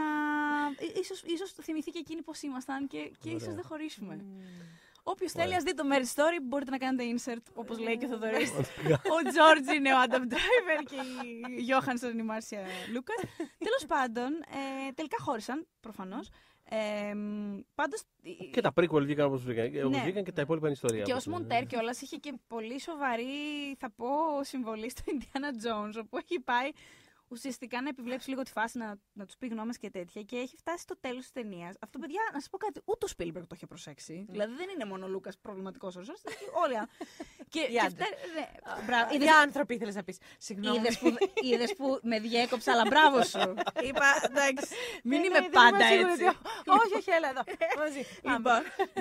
Ε, ναι, και φτάνει στο τέλος, τους πάνω ολοκληρώνει την ταινία, το, το screening που τους έκαναν και τους λέει, παιδιά, η κοπέλα που μου διαφεύγει αυτή τη στιγμή το όνομά της, η κοπέλα, η, η ηθοποιός, την έχουμε αφήσει πάνω σε ένα τσιγκέλι κρεμασμένη ακόμα. δεν, έχει, δεν έχει ολοκληρωθεί το storyline της. Της λέω ο, ο, και ο Λούκας, γιατί έχει κάνει την παραγωγή στο Indiana Jones, ο Λούκας, ο Spielberg είναι στο τέτοιο, σκηνοθεσία, της λένε, πια το, δεν, θέλει επίλυση αυτό, πρέπει να το, πρέπει να το κάνουμε, ε. Πρέπει να το γυρίσουμε αυτό, δεν γίνεται. Υπάρχει μέσα στο σενάριο, γιατί δεν το γυρίσατε. Και δεν θεωρήσαμε. Κάτι ξέρω, Σκορσέζε. Ρε φίλε, ναι, δεν θεωρήσαμε, λέει, ότι είναι απαραίτητο. Και επειδή είχαμε γυρίσει τόσα πολλά πράγματα, με αυτή τη σκηνή δεν θέλουμε να παίξουμε. Όχι, γυρίστε τη, τη σκηνή. Και θα τη βάλουμε στο sequel, ότι κατεβαίνει μετά. Θα το πούνε μετά, στα κρόλ του δεύτερου. Κατέβηκε η Μάρι. Κατέβηκε από το τσιγκέλι. Μπράβο, αυτή, αυτό το όνομα ήταν. Μπράβο, αυτό έψαχνα. Και στις τελευταίες σκηνές είναι εκεί η γυναίκα και ολοκληρώνεται. Υπάρχει ένα resonance. Δεν μπορείς να αφήνεις τον κόσμο. Ε, μάλιστα στο βίντεο που σας έλεγα στο Vimeo αυτό, αν τη δείτε, το λέει γελώντας. Είναι σε φάση, ε, κοιτάει την κάμερα, γελάει και λέει, δεν ήθελα να την αφήσουμε πάνω στο Spike την κοπέλα. Δηλαδή, χειρότερο ghosting ever θα ήταν έτσι. Μα πραγματικά. Τι λες, sorry, αλλά άντε να το λες αυτό τώρα. Μα πραγματικά. Ε, μ' αφήσανε πάνω στο τσιγκέλι. Εμένα απλά δεν μου απάντησε και με είδε, μ' άφησε στο συν. Εμένα με άφησε στο τσιγκέλι. Με άφησε στο τσιγκέλι, καλό. Ε, μετά το διαζύγιό της ε, αποσύρθηκε τελείως από το κομμάτι editing και γενικότερα το κομμάτι. Oh, ναι. Δηλαδή αρχικά είχε κάνει ένα break, υποτίθεται, όχι υποτίθεται, φάνηκε ότι επειδή δούλευε ακατάπαυστα για πάρα πολλά χρόνια, ότι ήθελε να αφοσιωθεί λίγο στην οικογένειά της. Είχαν υιοθετήσει και μια, έχουν υιοθετήσει μια κόρη με τον, με τον Λούκας. Ε, και θα έκανε αυτό για χρόνια, τέλος πάντων, αλλά παρότι είχε προτάσεις στην πορεία, δεν αποδέχτηκε κάποια. Ε, και εκεί είμαστε. Δηλαδή... λέει, αρκετά ασχολήθηκα. Ναι. Άχρηστη. Απλά δεν όλοι. Ήθελα, ξέρεις τι, δεν ήθελα λεφτά. Να, μην, να, να μην την αναφέρουμε, γιατί είναι τόσο τόσο βασικό κομμάτι του παζλ. Των Star Wars, ναι, και το, αυτά που έκαναν να λειτουργούν. Story. Και γενικώς, φανταστείτε στο πρώτο screen που κάνανε στο Star Wars, το, το πρώτο Star Wars, στο San Francisco, λέει, οκτώ η ώρα το πρωί, για κάποιους λόγους. Ήταν το πρώτο δημόσιο screen πριν βγει κανονικά στα σινεμά. Είχανε τέσσερα standing ovations και ήταν και τα τέσσερα σκηνές που είχε εκείνη επηρεάσει και πει mm. ότι mm. όχι, εδώ πρέπει να το αλλάξουμε, mm. πρέπει να το κάνουμε, πρέπει να το ράνουμε και αυτά. Mm. Δεν έχει εμφανιστεί ποτέ έκτοτε σε κανένα συνέδριο ή κάτι τίποτα. Ή στο Union κανένα... που σου είπα το δεκαεπτά, mm. όπου υπάρχει mm. και το βίντεο. Mm-hmm. Ε, ξέρω ότι αν γκουγκλάρετε The Secrets of Star Wars, που είναι ένα μεγάλο site, έχει, mm-hmm. ε, είναι blog ουσιαστικά, ε, διαβάστε το κομμάτι που είναι αφιερωμένο στη, στη Marcia Lucas. Μέσα αναφέρει ότι προσπάθησε ο blogger να, την, να επικοινωνήσει μαζί της και να, για κανονική, ας πούμε, συνέντευξη. Εκείνη αρνήθηκε μεν συνέντευξη, αλλά του απάντησε, του έδωσε κάποιες σημειώσεις mm-hmm. σε πράγματα που θεωρεί ανακριβή, όπως έχουν ακουστεί ως τώρα. Αλλά αυτό είναι. Δηλαδή, δεν mm. είναι... όταν λέμε έχει αποσυρθεί, εννοούμε έχει αποσυρθεί. Ε... βρείτε τα. Okay. Φάση. Yeah. Βρείτε τα. Βρείτε Εσείς βρείτε τα. Ναι, ναι. Ε, οπότε, ναι, έχουμε μια αφανή ηρωίδα. Mm-hmm. Δεν μπορούμε να το αφήσουμε να περάσει έτσι. Όχι. Εντάξει, είμαστε και έξω και αυτό εδώ θα... το podcast. Δεν πρόκειται. Δεν αναδεικνύει και ναι, ναι, ναι. δικαιώνει έτσι, και μελλοντικά ξεπλένει. Και, και ξεπλένει μελλοντικά. θα, το, θα το δούμε αυτό. Οπότε, ε... ναι. Εντάξει, τίποτα. Ανέφερες και το... Όχι τίποτα, επειδή ανέφερες και, το... ανέφερες και το θάνατο του, του Βέιντερ. Mm-hmm. Ε... δεν ξέρω πώς αισθανόμαστε γι' αυτό. Δηλαδή... Α, μ. Εγώ έχω απόψεις, αλλά θέλω να μας πει η Ελίνα, γιατί είναι, δεν ξέρει. Είναι κάπως ντυμένη, έχεις ένα... Α, ναι. Έχεις ένα, ε, είναι total πολύ ε, leather daddy. Αυτό, είναι total black, γιατί δεν έχετε εικόνα, είναι total black και έχει και leather πράγμα. Και δερμάτινο, ναι. ναι. Ήτανε πολύ leather daddy ο Darth Vader, πολύ μπι ντι ες εμ και αυτά, έτσι τέτοιο. Αχα, ναχα. Αλλά για πες πώς σου φαίνεται όλο αυτό. Αυτό δεν το σκεφτόμουν όταν ήμουν μικρή μαμά, εντάξει. Τώρα σκέψεις, πιο μετά. Α, συγγνώμη, επειδή βρήκα τον τίτλο του βιβλίου και επαναρχόμαστε και δεν θέλω να το αφήσω έτσι να περάσει. Αν θέλετε να μάθετε όλα τα άπλυτα του Λουκασέικου, θα βρείτε το Skywalking, The Life and Films of George Lucas από τον Dale, συγγνώμη, Dale Pollock. Αυτά. Αγία πες μου όμως για το... Παρακόμαστε στην μπι ντι ες εμ του Darth Vader. Ο οποίος να ξέρει την μπι ντι ες εμ, παιδιά, αυτός μην τα την πάτε με τίποτα. Ναι. Καλά, λίτζε, δεν μπορούσα κιόλας. Τα αφήνω το πρακτικό κομμάτι όμως. Εντάξει, άμα υπάρχει θέληση, υπάρχει τρόπο. Αυτό, αλλά δεν το βλέπω. Δηλαδή μια μοναστική ζωή μετά από την Padme. Όπως και του άξιζε, έτσι πως τα έκανες. Γι' αυτό πήγες. Ίσως γι' αυτό ήταν και το μπι ντι ες εμ, δεν ξέρω και αυτά. Εντάξει, εμένα, εγώ πίστευα, ήμουνα λίγο πάντα όπως η Λέια, που πίστευε έτσι στο καλό, mm-hmm. ότι έχει μέσα του, ρε παιδί μου, ότι μπορείς να τον... Ναι, δεν ξέρω, στεναχωρέθηκα, στεναχωριέμαι mm-hmm. γενικά, εγώ κλαίω mm-hmm. εύκολα και στις ταινίες mm-hmm. και σε αυτά. Εγώ κλαίω πολύ πιο εύκολα στις ταινίες από την πραγματική ζωή, είναι φοβερά αυτό το πράγμα. Ένα ράκος γίνομαι στην πραγματική ζωή, όχι, η έσφαση είναι να μου πεις και εσύ τώρα, σε μεξίδι, εγώ έχω κλάψει το εννιάμισι εβδομάδες, εντάξει. Όντως, έχει συμβεί, παιδιά, ναι, δεν ξέρω γιατί. Δυνατή, το πιο περήφανο κλάμα μου σε ταινία, περήφανο με την έννοια του τι στα κομμάτια συμβαίνει, έχει αρχίσει τρία δευτερόλεπτα η ταινία γιατί κλαίω ήδη. Ήταν στην αρχή του Darjeeling Limited. Ναι, ναι, ναι. Το οποίο δεν μου αρέσει καν κιόλας στην ταινία, αλλά στην αρχή που κυνηγάει το τρένο και το χάνει ο Bill Murray και παίζουν Kings από πάνω. Ναι, είναι φοβερό. Έχοντας δει όλες τις ταινίες του Wes Anderson και το τι συμβολίζει αυτό το πράγμα για το σύμπαν του, ας πούμε, που αφήνει τον πατέρα πίσω. Νομίζω είχες γράψει κιόλας. Είχα γράψει αυτό το πράγμα, γιατί είναι πραγματικά. Με έχει στιγματίσει αυτό το πράγμα. Πραγματικά. Μου είχαν πάρει τα. Έκλαιγα, έκλαιγα, ζουμιά, ρε παιδί μου. Η πιο σύντομη λιγμή μου ήταν στο app, όπως νομίζω και τη Ιφιλίου γενικότερα, μέσα σε πέντε λεπτά. Ναι. Απλά να ρόφησε. Γενικώς ναι, αλλά, ε, αλλά εσύ θεωρείς, λοιπόν, γιατί και εγώ στεναχωριέμαι εννοείται και mm-hmm. πιστεύω στην τελευταία του καλή πράξη, ναι. εντάξει, αλλά θεωρείς ότι εξηλαιώνεται στην πραγματικότητα. Ε, εντάξει. Ε, Βαθύ. Ναι. Σε προβλημάτισα. Πω, πω, τώρα, τι σου έκανα. Δεν έχω πιει καφέ, ρε. Κάτσε. ε, νομίζω ότι δεν, είναι κάποιες φορές που απλά το κάνεις. Δηλαδή mm-hmm. δεν νομίζω ότι εκείνος ζητούσε κάτι τέτοιο. Ξέρεις, mm-hmm. το έκανε, mm-hmm. αυτό έγινε και μετά δεν ξέρω. Ε, ε, Mm. Ναι. Είναι, πω, ναι. είναι πολύ βασικό το, αυτό το ότι δεν το ζητούσε. Δεν, δεν, ναι, είχε, δεν, ξέρω, δεν, δεν νομίζω ότι είχε τέτοιο στο δεν μυαλό του άθα. Δεν ήταν τέτοια πράξη. Ναι. Ήταν, ε, ε, κάτι, ναι. κάτι που το οποίο τέλος πάντων νομίζω ότι είχε απλά ανάγκη να το κάνει ναι. και το έκανε. Δεν σκέφτηκε ότι α, και τώρα εγώ μπροστά στα μάτια του ενδεχομένως ναι, ναι. Νέου Republic θα είμαι άνθρωπος. Mm. Νομίζω ότι ναι, αυτό, αυτό, σε καμία αυτό, αυτό ακριβώς. Θα είναι κάπως παραιτημένος ήδη, ναι. φάση τι έχω mm. κάνει κτλ. Mm-hmm. Ε, το, το πρόβλημα μου με το άρκ του είναι mm. η actual τελευταία, όχι μάλλον τελευταία σκηνή και αλλά mm-hmm. γενικά στην επιστροφή των Jedi, mm-hmm. που γενικότερα δεν μου αρέσει καθόλου σαν ταινία, mm-hmm. δηλαδή νομίζω ότι είναι για μένα χειρότερη από mm. όλες πιθανότατα. ε, και όχι για τα Ewoks. Δηλαδή, όχι για εμένα τα... είναι πολύ κοντά στον πάτο. Δεν είναι απλά, δεν είναι τελευταία. Έχω καταλήξει ότι όντως είναι το Phantom Menace για μένα. Δεν μπορώ να το τεινάξω πάνω. Το Phantom. Α, ναι, είναι το Phantom Menace. Εκεί λίγο πρόβλημα. Παρά είναι το Phantom Menace για μένα, παιδί μου, δεν μπορώ. Αλλά είναι από πάνω. Ναι, ναι. Δηλαδή είναι λίγο πριν τον πάτο. Όχι, εγώ το έχω πάνω το Phantom Menace. Και να σου πω και κάτι, όχι, δεν φταίνε τα Ewoks. Τελείωσε. Εγώ μαζί σου. Δεν είναι τα Ewoks. Ναι, όχι, δεν είναι τα Ewoks. Όχι, έχει αυτή τη δομή του Λούκα την περίεργη που είναι. Να, είδες αυτά με τη Μάρσια Λούκας, δεν τα είχα σε βάθος, δεν τα ήξερα κτλ. Αλλά φαίνεται. Δηλαδή, θα ακόμα, σου στείλω τα απαραίτητα links. Ακόμα και, τα, ακόμα και δεν τα ξέρεις αυτά, δεν τα έχεις μελετήσει. Δηλαδή, φαίνεται η τελευταία ταινία ναι, που είναι απλά ναι. ουσιαστικά δύο παράλληλες πλοκές. Ναι, και απλώνεται, είναι κάτι περίεργο. Απλώνεται πάρα πολύ. Είναι απλά δύο πλοκές που είναι η μία μετά η άλλη. Και απλά πηγαίνει έτσι και εγώ γίνεται. Τι βλέπω αυτό, πάνω που πάει. Και να πω ότι είναι uncredited. Mm. Μάρσια Λούκας για το Return of the Jedi. Εγώ αν είμαι Μάρσια Λούκας, αν κρέντιτ θα μου. Τέλος πάντων. Δεν θέλω το να κάνω. Άστο, άστο. Keep it, δωράκι. Πάρ' το, κερασμένο για τα χρόνια που ζήσαμε. Αλλά. Τέλος πάντων, Σε σχέση ειδικά με την. Δηλαδή, έλεγα πριν γελώντας, παιδί μου, πως αστείο φαίνεται το τέσσερα μετά το, mm. μετά το τρία. Mm. Αλλά εντάξει, αυτό οκ. Okay, είναι κάτι. Εντάξει, το λέω πιο πολύ για πλάκα, γιατί προφανώς ναι.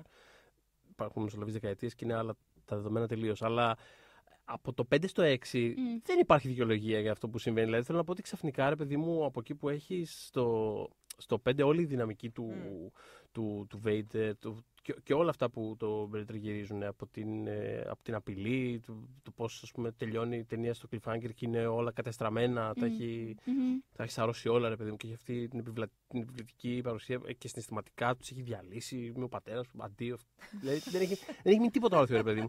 Και ξαφνικά σε αυτό το πράγμα, στο, στο τέλος, εκτός ότι σαν αριθμός, σε ναι, πετάει έξω ήταν... συνέχεια, δηλαδή συνέχεια, δεν δε, δε, πάω να παρακολουθήσεις κάτι και να μην, δηλαδή, με πετάει έξω συνέχεια.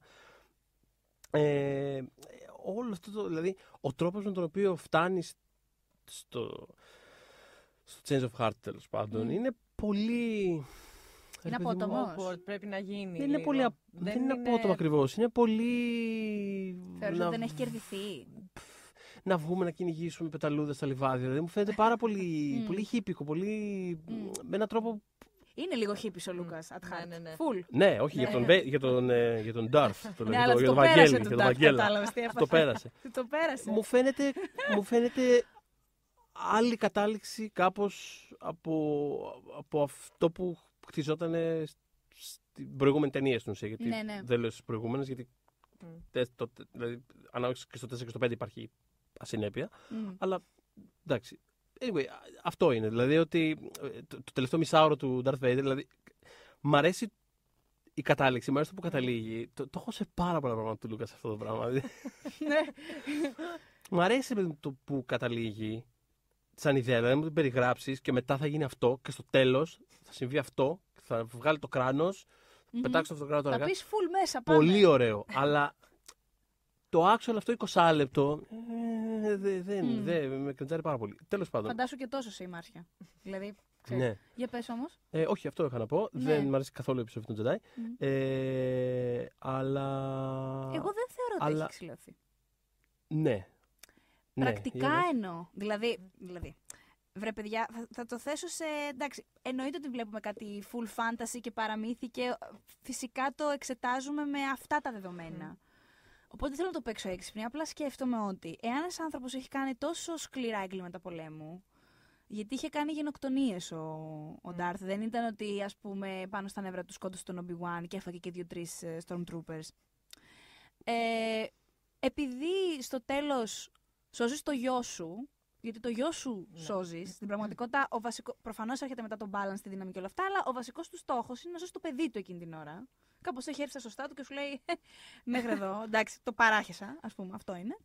Ε, δεν μπορεί αυτό το πράγμα να σβήσει ό,τι έχει προηγηθεί, γιατί μιλάμε για εξηλαίωση, δεν μιλάμε για συγχώρεση, πάμε παρακάτω για αυτά. Η εξηλαίωση είναι κάτι πολύ... Επειδή δεν το, δεν το βάζουν καν ούτε, ούτε μέσα εκεί πέρα, δεν είναι κάτι που ποτέ με, με, με ενοχλούσε ή με πέταγε έξω. Ενώ, ούτε δεν μένα, ούτε είναι... μένα. Αργότερα μου δημιουργήθηκε αυτή η απορία, δεν είναι πρόβλημα της ταινίας αυτό καθόλου. Το... Η ανάγνωση της ταινίας από τότε, οπουδήποτε διαβάσω, κάνω ράνο, σχολιασμό, δω, οτιδήποτε, είναι ότι ακούω συνέχεια Darth Vader και Redemption. Αυτές τις δύο λέξεις μαζί. Ναι. Όχι, νομίζω ίσα ίσα το, το γεγονός ότι η, η ταινία, ταινία τελειώνει εκεί πέρα. Δηλαδή δεν, δεν, δεν, δεν το κοιτάει κάπως απ' έξω. Δηλαδή όλη, όλη η ταινία, και ειδικά μετά βάζοντας και την prequel τριλογία mm-hmm. που κάνει ακόμα πιο double down στο ότι ήτανε, δεν ήταν πολύ στα καλά mm-hmm. του. Θέλω να πω, δεν. Δε, Δεν, δεν νιώθω ότι ψάχνει ποτέ η ταινία να, ναι, και αυτό, να τον μαλακώσει. Το... Να τον, mm. ε... Απλά μετά τον δείχνει σαν Force Ghost, το τύπο έχει πάει στον παράδεισο mm. των Jedi με έναν τρόπο. Είναι το μόνο, ας πούμε, που κάνει πρακτικά ότι οκ, okay, έλα ξανά με τους καλούς, ναι. ενδεχόμαστε, you can sit with us. αλλά, αλλά είναι το μόνο που του δίνει. Δεν θεωρώ ότι... Ναι, αυτό πάντα το κλάμβανα ως... Πιο πολύ, το ας τέλος πούμε, του παραμυθιού και, και όλα ναι, αυτά. Ότι ήταν, ήταν λίγο... από την πλευρά του, του, του γιού του, ας πούμε. Ναι. Ότι... Και εγώ νομίζω Άντε, ότι εκεί έχει ο μπαμπάς... παίξει πάρα πολύ mm. αυτό. Μπαμπάς, γιος. Δηλαδή ότι είναι πιο πολύ το δικό του mm. story mm. παρά το, το Empire και ναι, ο ναι, ναι. Jedi ή αυτό. Νομίζω ότι και είναι... ο Obi-Wan, ναι. όπως μιλάει στην πρώτη ταινία, στο A New Hope, στον Luke για τον πατέρα του, mm. φυσικά κάνει αυτό που κάνουμε όλοι μας όταν κάποιος πεθάνει. Τον θυμόμαστε με, τα πιο, με τις πιο καλές mm. σου στιγμές. Mm. Πολύ ναι, ναι, ναι. λίγο γιατί το ξεκαθαρίζει ο Obi-Wan στη συνέχεια ότι ο μπαμπάς σου έχει πεθάνει, mm. ο Darth Vader ζει, το, ο Obi-Wan ναι, ναι. τα, το, τα, τα ξεχωρίζει πάρα πολύ λέει. καλά. Ναι, δεν σου ναι, είπα. Το, τα ξεχωρίζει, φουλ, το θεωρεί ναι. εντελώς ξεχωριστή περσόνα, mm. του λέει είναι μισός ρομπότ, δεν ξέρουμε πώς είναι και ολόκληρος, δηλαδή ναι, mm. είναι άλλο πράγμα. Και όντως απλά σου λέει ότι κοίταξε να δεις ο Anakin ήταν αυτό που θυμάμαι, καλό παιδί εν τέλει, εντάξει, νεύρα, αλλά κατά τα άλλα καλός άνθρωπος, καλές προθέσεις, καλές απόψεις. Το πάτε και σε σχέσεις. Αυτό, αυτό. Καλός άνθρωπος, αλλά κοίτα να τις κάνει και βλακίες. Ναι. Ε, αλλά ναι, τέλος πάντων εν τέλει θεωρώ ότι η ταινία δεν τον εξηλαιώνει ακριβώς. Mm. Εμείς το έχουμε κάνει αυτό. Το φάντομ, ας πούμε, έχει αυτή την, ναι, ναι. την ανάγνωση. Mm. Συμφωνείτε. Ναι, ναι, ναι. Χαίρομαι γιατί νιώθω λίγο σαν την Παλαβή κάθε φορά που συζητάω σχετικά με το θέμα. Όχι, όχι, όχι, είναι... όχι, όχι, έφερε το balance ότι... και τέλος. Εντάξει, παιδιά, ναι, καταρχάς αυτό το συζητάμε σε σχέση με τη νέα τριλογία. Το balance και όλο αυτό. Δηλαδή, στιγμία, ναι. Εντάξει, αυτό ναι, ούτως έφερε, δεν, αλλά... δεν τη σκέφτομαι γιατί είναι έξω από τις mm. προθέσεις του, του Λούκα τελείως. Οπότε σε σχέση με το τι έκανε ο ίδιος στην ιστορία mm. του, δεν θέλω να σκέφτομαι την καινούργια τριλογία. Εγώ και να τη σκεφτώ δεν μου το χαλάει. Γιατί δεν τι σημαίνει ότι φέρεις τον balance. Ζούμε σε έναν κόσμο ο οποίος μου έχεις πει ότι έχει το dark και το light. Το πράγμα δεν μπορεί ποτέ να είναι μονίμως η ισορροπία. Δηλαδή, mm. ναι, ναι. Mm. Και να το σκεφτείς λοιπόν, και δηλαδή που ξαναβγήκε το First Order και έγινε όλο αυτό το πράγμα, δεν νομίζω ότι αναιρεί την πρώτη τριλογία. Oh. Δηλαδή είναι σε φάση, η φυσική ροή των πραγμάτων είναι ότι πάντα κάποιος θα κοιτάξει να εκμεταλλευτεί τα πράγματα και να γίνει ένας Darth Vader, ένας Palpatine, ένας δεν ξέρω τι. Δηλαδή δεν, εγώ δεν φανταστικά ότι... Α, από εδώ και πέρα όλα θα είναι φανταστικά και θα τρέχουμε στα λιβάδια με ξέπλεκες στις πλεξούδες, ας πούμε. Γιατί ποτέ δεν συμβαίνει αυτό το πράγμα. Και είχε εμπνευστεί από την αληθινή ζωή mm. ο, ο Λούκας κιόλας. Δηλαδή, ναι, μεν fairy tale, αλλά όπως είπαμε και σε προηγούμενο podcast, και την Αμερική την έβλεπε με κάπως στραβό μάτι ως παιδί των λουλουδιών at heart. Mm. Και το Empire την εκπροσωπούσε σε πολύ μεγάλο βαθμό. Mm. Και από, το, από, το, από τους Ναζί, φυσικά, εικονογραφικά κάνει μπαμ, ότι ναι, έχει ναι. πειραστεί, δηλαδή του κερατά. Και το έχει κρατήσει αυτό και η νέα τριλογία. Ε, πάρα πολύ. Έχω μεγάλη ένσταση εδώ πέρα. Το έχει κρατήσει κυρίως στην ταινία του Ράιαν Τζόνσον. Ναι, πάρα πολύ, βέβαια. Πιο πολύ από όλες, εννοείται. Γιατί οι άλλες κάπως. Ε, εντάξει, δεν μπορείς να πεις ότι, ας πούμε, ακόμα και οι στολές τους παραπέμπουν. Ε... Κατάλαβες, καθαρά σε εικονογραφικό κομμάτι. Ναι, εντάξει, σε πολύ basic. Κάνει... Αλλά ναι, τέλος πάντων, ναι. όντως, όσον αφορά ειδικά της... Ο Τζόνσον σίγουρα το, το, το τερμάτισε, δεν το συζητώ, και πάρα πολύ καλά έκανε. Έκανε. ε, ναι. Αλλά όχι, ναι, υπήρχε πάρα πολύ αυτό το πράγμα. Οπότε, όπως στην πραγματική ζωή, πάντα κάποιος θα μας... χαλάει τη φάση, να το θέσω έτσι πολύ απλοϊκά κι εγώ. Ναι, ναι, θεωρώ ότι είναι πάρα πολύ η συνέχεια, δηλαδή το, η επόμενη τριλογία αυτή τώρα, νομίζω ότι αυτό έπρεπε, αυτό έτσι γίνεται, έτσι πάει παιδιά, δεν είναι. Θα έρθει κάτι άλλο. Ναι. Ε, ανυπομονείς για την τρίτη ταινία, για τώρα, ναι, για το ναι, ναι. Rise of Skywalker. Ναι, θέλω πάρα πολύ, δηλαδή... Θέλω, ε... θέλω πριν κλείσουμε να μας πεις τι, τι θα ήθελες να δεις. Ε, και εμείς δεν κοιταζόμαστε με την Ιωσηφίνα με, με νόημα. Ούτε κανένας σχόλιο, τίποτα. Ούτε, ούτε θα κοιταχτούμε τίποτα. Να, εγώ θα κοιτάω στα μάτια. Όχι, δεν μπορώ. Δεν ξέρω. Δεν θέλω. Ε, θα το θέσω αλλιώς. Ποιος είναι ο αγαπημένος από τους καινούριους χαρακτήρες και θα θέλεις να δεις τι για αυτόν. Ε, λίγο πιο εύκολα, ας πούμε αυτό. Εντάξει, λίγο γενική ερώτηση μου. Τι θα θέλεις να δεις. Ηρέμησε και στα γράψουμε ένα σενάριο. Αγαπημένος χαρακτήρας παρόλα αυτά, την καινούργια τριλογία ποιος είναι? Έμω Κάιλο Ρεν. Οκ. Όχι, έχει παιδιά. Έχει, ναι, δεν ξέρω. Μ' αρέσει πάρα πολύ ο Κάιλο Ρεν. Πατάει. Και κανένα, καμάτς μην μπρο, δηλαδή. Πατάει και πάρα πάρα πάρα πολύ στο άρκ του ίδιου του Άνακιν, ούτως ή άλλως, ειδικά σε αυτά που έκανε ο Λούκας στην πρικουέλ τριλογία. Και αφενός είναι αυτό, και απ' την άλλη και η δυναμική, ας πούμε, των... των καινούριων φίλων, ναι, ναι. τέλος πάντων, που, ναι. που έλεγε ότι The Friends Come Together, ναι, ναι. που τους χαρακτηρίζει συνεχεία τα φιλαράκια. Ναι. Ε, προφανώς προσπαθεί να πατήσει πάλι στην αντίστοιχη mm. του, του κρου της, ναι, ναι. της original ο, ταινίας. Οπότε που... για τον Γκάιλο... Α, συγγνώμη, σε διάκοψα, με συγχωρείς. Όχι, όχι, δεν τίποτα διάκοψες. Mm. Δεν ξέρω. Ε, οπότε τι θα ήθελες για τον Γκάιλο ιδανικά, αν μπορούσες να το γράψεις εσύ, να πιάσεις τον Τζέι Τζέι Abrams και του πεις φίλε, σου δίνω τόσα και θα μου γράψεις αυτό. Ε, δεν ξέρω, γιατί από τη μία σκέφτομαι, ξέρεις, mm. υπάρχει πάλι, θα πάμε στο, δεν ξέρω, να κάνεις μία σαν τον Darth Vader, να κάνεις mm-hmm. να πας πάλι σε αυτό το plot, να κάνεις κάτι διαφορετικό. Δεν ξέρω. Δεν ξέρω καθόλου. Mm-hmm. Δεν, δεν θέλω να περιμένω. Δεν σκέφτομαι ποτέ έτσι, η αλήθεια είναι. Mm. Με τα ah, Star Wars. Ωραίο αυτό. Δεν ωραίο ξέρω αυτό. Γιατί. Ναι. Με τα Star Wars και όλα αυτά. Με τα Star Wars. Κάνεις πάρα πολύ καλά. Ειδικά με τα Star Wars να πηγαίνεις τύπου παιδιά. Φέρτε ότι είναι. Το μόνο που είχα θελήσει από τη συνέχεια ήταν αυτό, να εμφανιστεί κάποια στιγμή ο Han Solo. Ήταν το μόνο που, δηλαδή, και όταν είχαμε πάει στο σινεμά με τη φίλη μου την Εύα, ήμασταν σε φάση. Θα εμφανιστεί, θα εμφανιστεί, τι θα γίνει, τι θα. Αυτό εκεί. Ήταν ναι. το μόνο που ήθελα να περιμένω. Κατά τα άλλα, δεν ξέρω, δεν μπαίνω σε αυτό το mindset καθόλου. Το είδατε εσείς, ε, το έχετε δει, ναι. Ε, να πούμε ότι αυτή τη στιγμή που ακούτε το podcast, η ταινία Rise of Skywalker είναι στους κινηματογράφους. Σωστά. Ε, από τη Feelgood, οπότε περιμένουμε και τα δικά σας σχόλια. Ναι. Εννοείται ότι θα ακολουθήσει podcast για τη νέα τριλογία, τη Raiden τριλογία, την επόμενη εβδομάδα. Εκείνο θα είναι γεμάτο spoiler. Εκείνο θα είναι γεμάτο spoiler, οπότε έχετε, έχετε καιρό να προετοιμαστείτε. Έχετε μια εβδομαδούλα, κάντε τα κουμάντα σας, δείτε το όπου μπορείτε και καλά Χριστούγεννα κιόλας. Σωστά, καλά Χριστούγεννα. Ναι, καλά Χριστούγεννα να έχουμε. Δεν λέω καλή χρονιά ακόμα. Όχι, όχι. Καλά, να σου πω κάτι. Πες το εσύ. Εντάξει, παιδιά, καλή χρονιά. Ευχή είναι, μωρέ, ευχή είναι. Από ευχής είναι. Αυτό. Να πούμε ότι μας βρίσκεται στο YouTube, στο account του OneMan που είναι oneman.gr. Μια λεξούλα, ε, στο SoundCloud, στο Spotify, στο Castbox ε, και στα iTunes. Οπότε εμείς θα συνεχίσουμε το αφιέρωμα May the Pod Be With You. Μεγάλη έμπνευση. Πού το σκεφτήκαμε. Πού το σκεφτήκαμε αυτό. Τρελόπαιδα. Και δεν ξέρω με τι ατάκα να κλείσουμε, γιατί κλείνουμε ατάκες. Εμένα μου αρέσει αυτό της Λέια. Εμένα μου αρέσει και το γρίλισμα. Α, αλλά όχι, ανταγωνιστικό πάμε... πολύ. Θες να, θες να γρυλίσουμε και οι τρεις στο μικρόφωνο αυτό. Κάνω καλύτερο freedom στο Braveheart παρά γρύλισμα. Οπότε άμα κάνετε ποτέ στο Braveheart θα έρθω και θα κλείσω με δεν είναι καλό τώρα αυτό, αλλά ναι. Μπορούμε να κλείσουμε με το... Τι να κάνεις, τι άλλες ατάκες κάνεις καλά. Άστο δεν είναι, σε άλλα θα σας πω να με καλέσετε. Έχει κοκκινήσει επίσης να πω. Ναι, παιδιά, συγγνώμη, έχει και το δερμάτινο. Καταλαβαίνω, Darth Vader, για όλα τα άσχημα που έκανε. Μην αισθάνεσαι άσχημα. Εγώ έχω παίξει βουγιουκλάκι σε αυτό το μικρόφωνο. Αλήθεια. Ναι. Αχ, εάν ναι. ανατρέξετε σε παλαιότερα podcast Αχ, για τα Όσκαρ, ναι, έχει συμβεί αυτό. Ωραία. Ε, θα ναι, ναι. Ακούσω, ναι. Μπορούμε Αλλά... να κλείσουμε με I love you, I know ή δεν ξέρω τι λες. Μ' άρεσε αυτό. I love you, I know. When we make that sequel, motherfucker!